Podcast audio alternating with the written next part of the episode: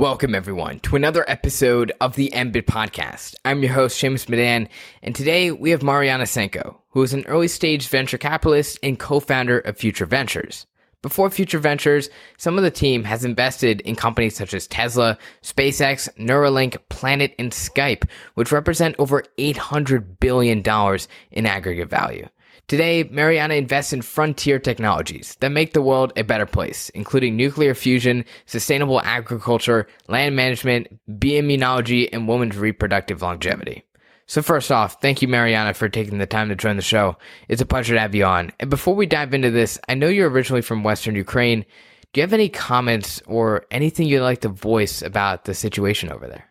Oh, I so delighted and honored to be here, Shamus. And thank you for that question. It really means a lot to me.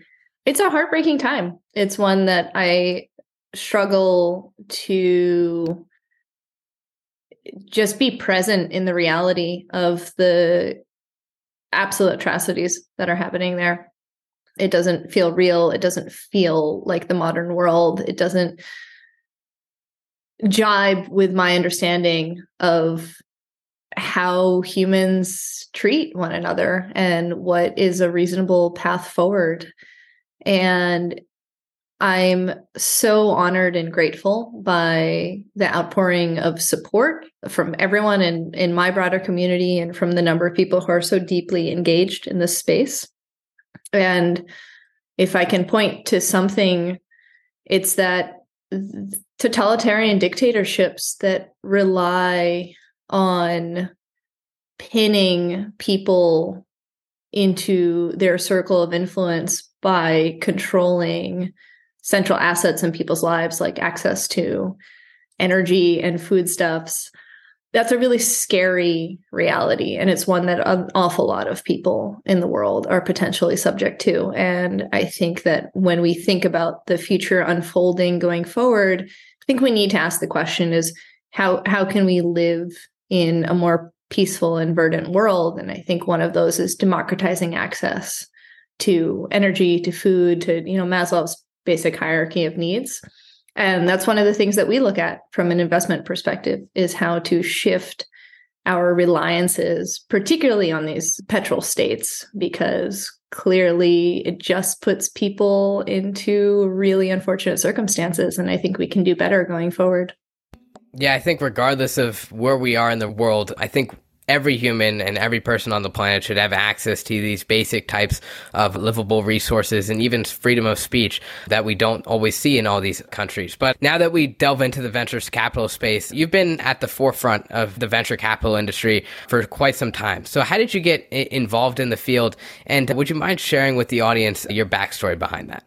Yeah, I, appreciate the question. And it, it's kind of fun to reflect back because I, I don't know that anybody, I suppose these days pe- people are aware of the venture capital industry and, and, and aim for it. But when I when I was starting my career, I, I certainly had no idea what venture capital was and was surprised surprised to find myself in this particular sphere of influence. But my background is as a material scientist and biomedical engineer, and I did a fair bit of research and work with robotics and really thought that I would spend my life as a research scientist and engineer, but quickly found myself at odds with kind of frustration of the pace with which either my academic research or in some of the early companies I worked with, the the pace with which the that work was kind of hitting the real world and actually helping real people and and you know being tangible. And i felt a real conflict particularly when i was working for larger chemicals and materials companies that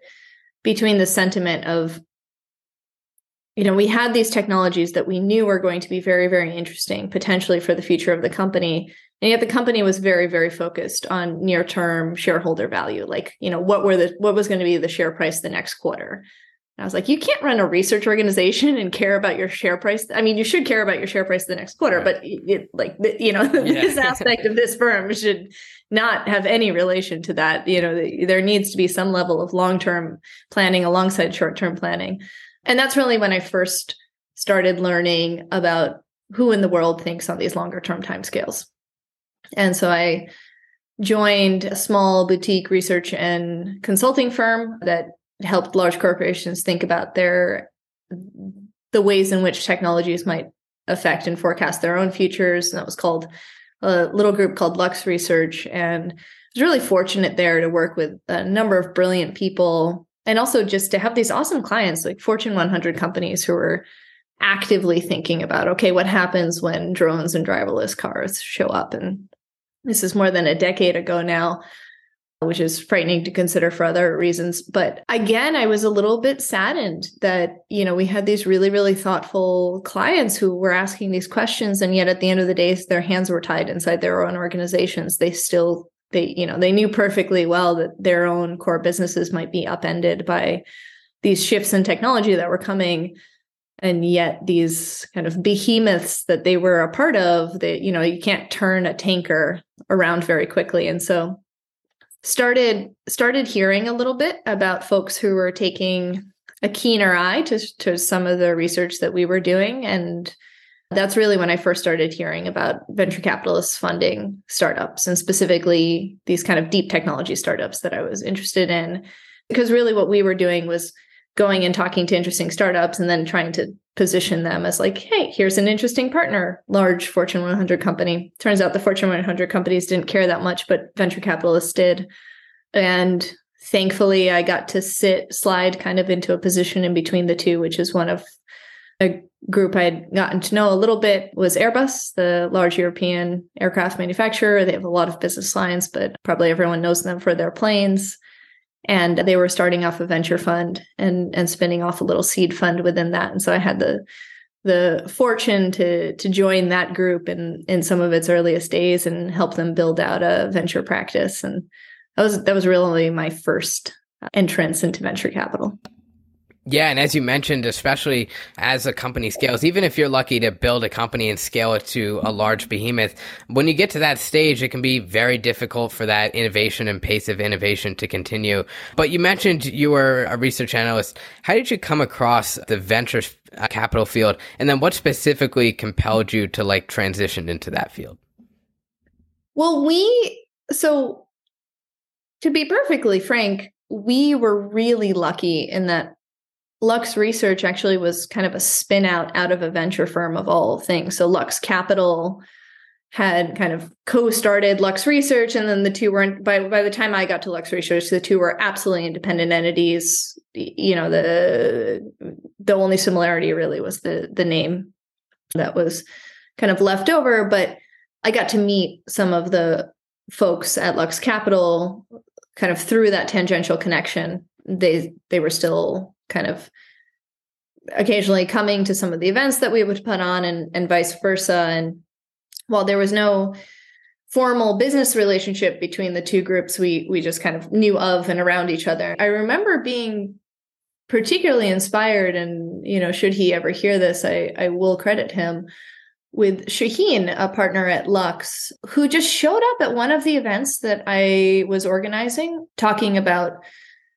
again, this was now nearly a decade ago, talking about electric vertical takeoff and landing aircraft and and kind of how those were proliferating with the technologies that people were thinking about in driverless cars and the advances in batteries and the advances in drones and the rest of it and I recall very clearly him showing up at a meeting and asking probably some of the most insightful questions of everyone in the room, which I thought was fascinating, given that everyone else in the room was kind of like an expert in one of these supposed fields.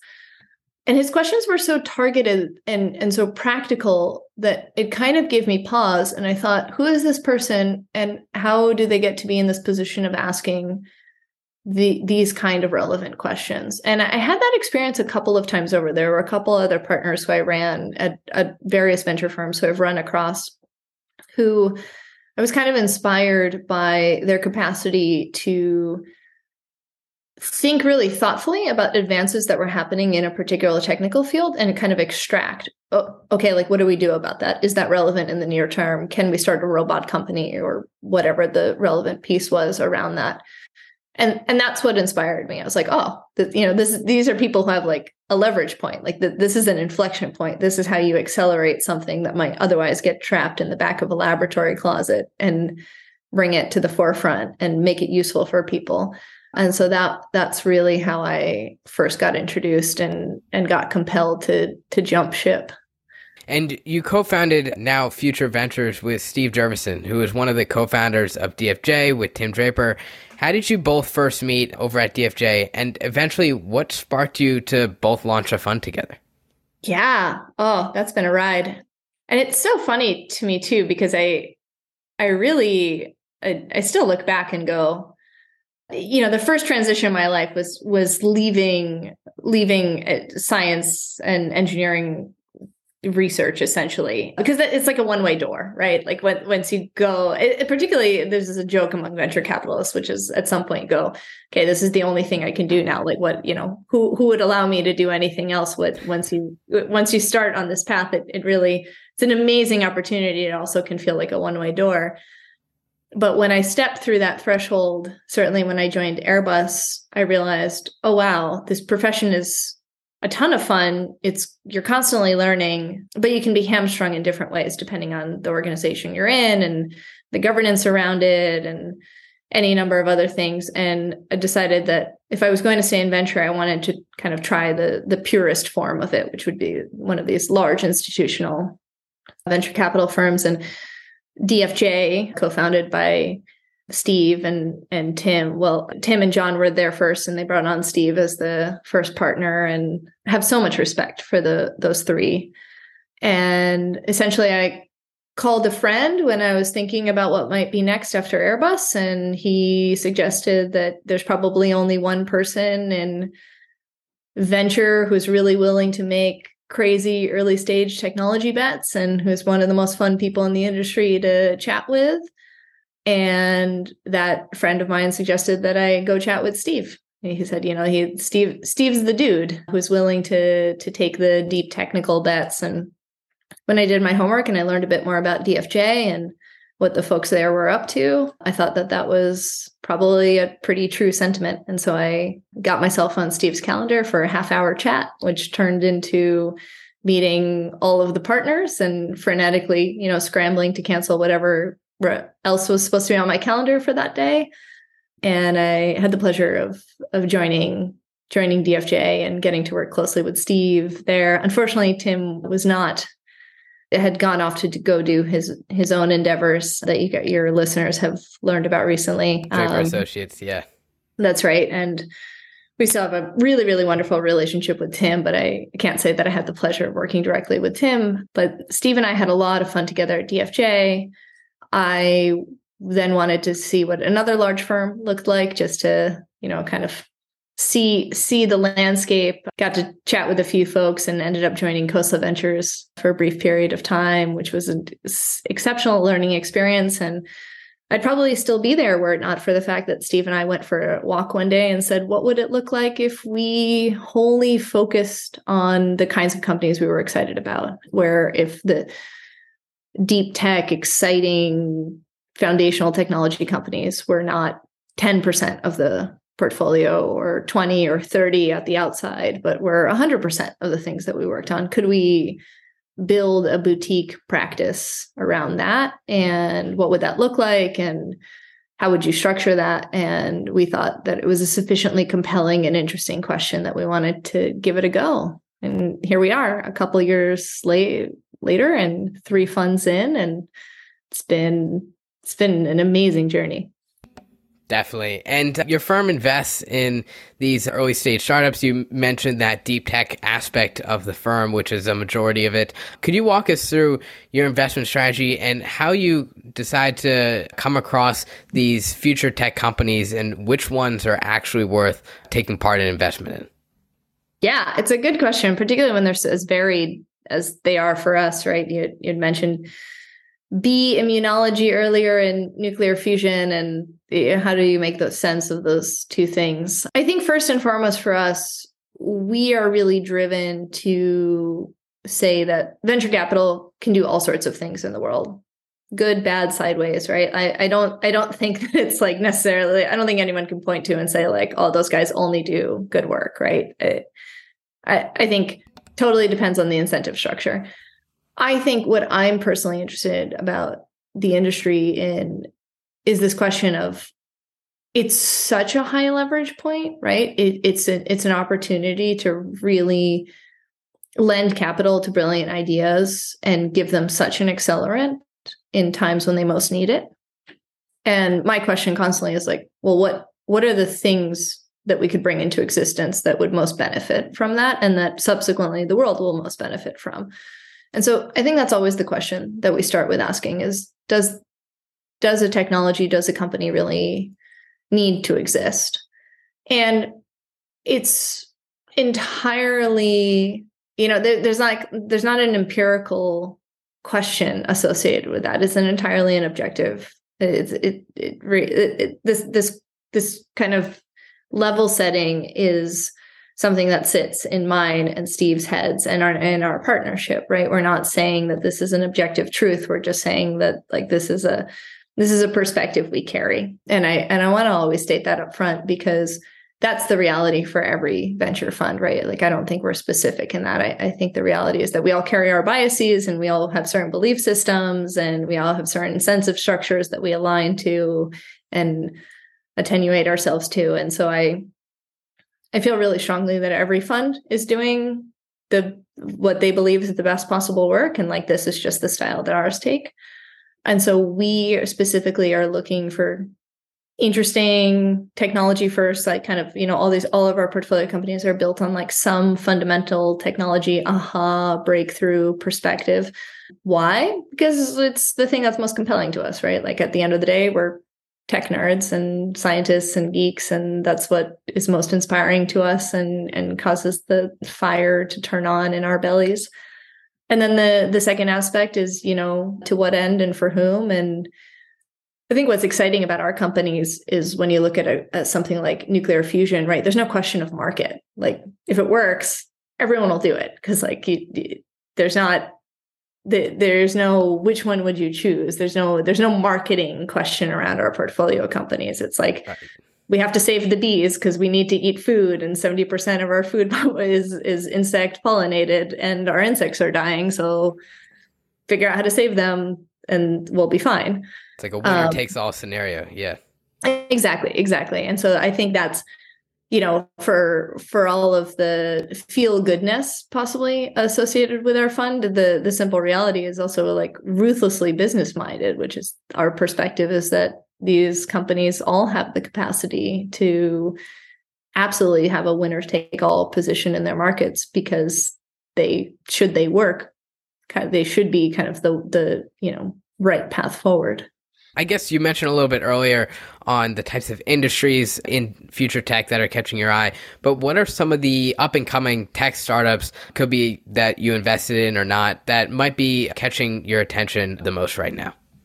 It's a good question, especially as we think about right we're in a macroeconomic contraction where it's it's kind of an it's an interesting time i think for many times it's an existentially threatening time and so I think one of the things that we're looking out for is that there's a lot of things that probably require tens to potentially hundreds of millions of dollars in capital to see light at the end of the tunnel. And that's like if you have to fund a clinical trial or you have to build a lot of a very expensive product or you have to build a battery manufacturing facility, right?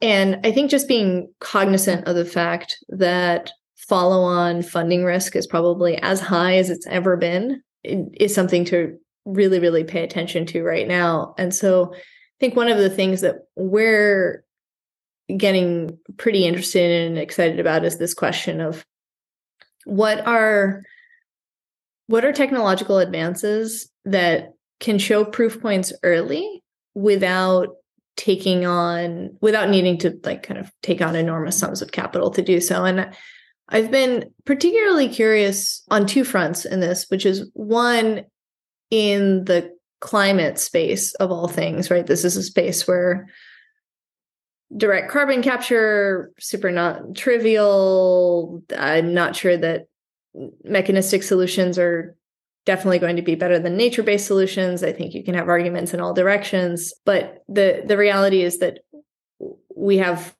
pressures existential existence on planet pressures that are, you know, we have to make decisions today. And I think this is a space where technologies can make huge differences and, and help us hit some of these goals that are absolutely unachievable otherwise. And so I think in that we've been really, really excited and curious about things in the food production space, for example. So, alternative proteins, because the simple reality is you won't hit a single, even, even if you manage to disappear from the road, all cars, all trucks, all transportation today, you still wouldn't hit your climate accord goals by 2050 unless you change the the mm, kind of red meat production, which is terrifying to consider. So we're we're investors in a couple company in this companies in the space that are thinking about kind of what are sustainable paths to better and also delicious and healthy protein creation for for folks in the future. And within that we have better meat and upside foods and new culture and also a company called enriched ag which is helping farmers think about how to better enable regenerative agricultural practices. So we're like really thinking broadly across the board. And then something we haven't invested in that I'm just curious about is uh, essentially just looking more deeply at the hype around these large language models and this latest stage of AI innovation and saying, okay, this is this is nice and and interesting and chat GPT is kind of fun to play with and terrifying in other ways? And are there actual meaningful use cases for these things? And is there anything fundamentally different about these approaches around these transformers that's somehow different than what people have been pushing at in, in the AI space for the last couple of years? And I don't I, I think it's an open-ended question. I think lots and lots of investment has flowed into the space and and we certainly have a bunch of companies in our portfolio that are adjacent but i i'm i'm really excited to see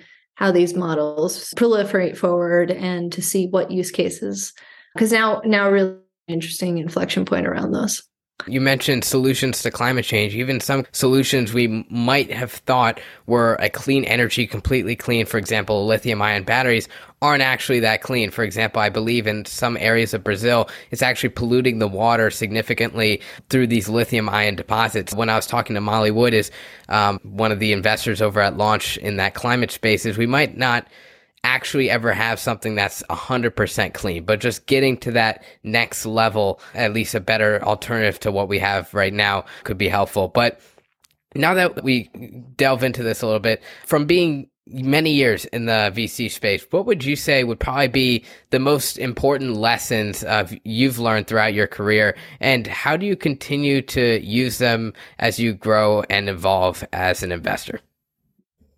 Oh man, there are so many lessons. I think first and foremost, trusting your intuition, right? I think with entrepreneurs, there's always this question of why are you well suited to bring this company into being? And I, I like to ask this question because generally you find that there's a really, really interesting answer. And the simple reality is it's really hard to be an entrepreneur running a startup and so if there's something that's driving them that's outside of you know some mercenary means of they saw an opportunity and an arbitrage and they wanted to go for it you, you find someone who might kind of stick with it when the the going gets a little tough. And i think it's interesting and important to ask that question as an investor as well, which is why are you well suited to make a particular investment to to be alongside? Because if I've learned anything in venture, it's that these are really, really long-term relationships on all sides. Your relationships with your investors, your LPs as a fund manager. More top of mind is the the relationships with entrepreneurs. And so I I think at the end of the day, our job is first and foremost to provide capital and second to provide a sounding board. And so it, that sounding board better be relevant to the companies you're talking to. We've walked away from some awesome deals potentially that we just said i just don't think i'm the right investor for you. And we've also kind of shown up maybe late in, into deals where we've said, yeah, but like we we really understand what you're trying to do here. Like we really get it. And I promise you we're going to be useful investors. And and in those cases, I think we have been. And so I think that that was my lesson early in venture was that it's not a zero sum game. It's not like you have to be involved in every, you know, shoot to the moon deal for the sake of it. In fact, they possibly those companies only did well because they had the right mix of people around the table who were well suited to answer the questions as they were coming up. Because the thing when you're doing something truly novel, like really novel, like our portfolio companies are doing, is there's no playbook. Like nobody knows the answers. And so you're trying to figure it out in real time. So you, and that means that, yeah, maybe you're pattern matching from somewhere, but you know, trying to pattern match from hopefully a relevant basis is is going to get you a lot further. Definitely. And as we wrap it up here, what would probably be your key takeaways for the audience if they probably want to become investors or maybe any startup founders in the audience? Yeah, I think on the investor side, and I'm biased here because we're we're technical my co-founder and i are technical folks and we invest in technical companies and so we we think that's a relevant background and perspective but i think and to to my earlier answer i think that question of like where where is your niche? What what relevance do you carry forward? What do you and it's not and that's an ever evolving you know conceptual framework. Like hopefully you're always growing and becoming more useful in time. But I think starting out from the perspective of like, here's a thing I deeply know and that I can be useful on and and you know, build relationships from that going forward makes makes a ton of sense for at least how we look at the the venture world.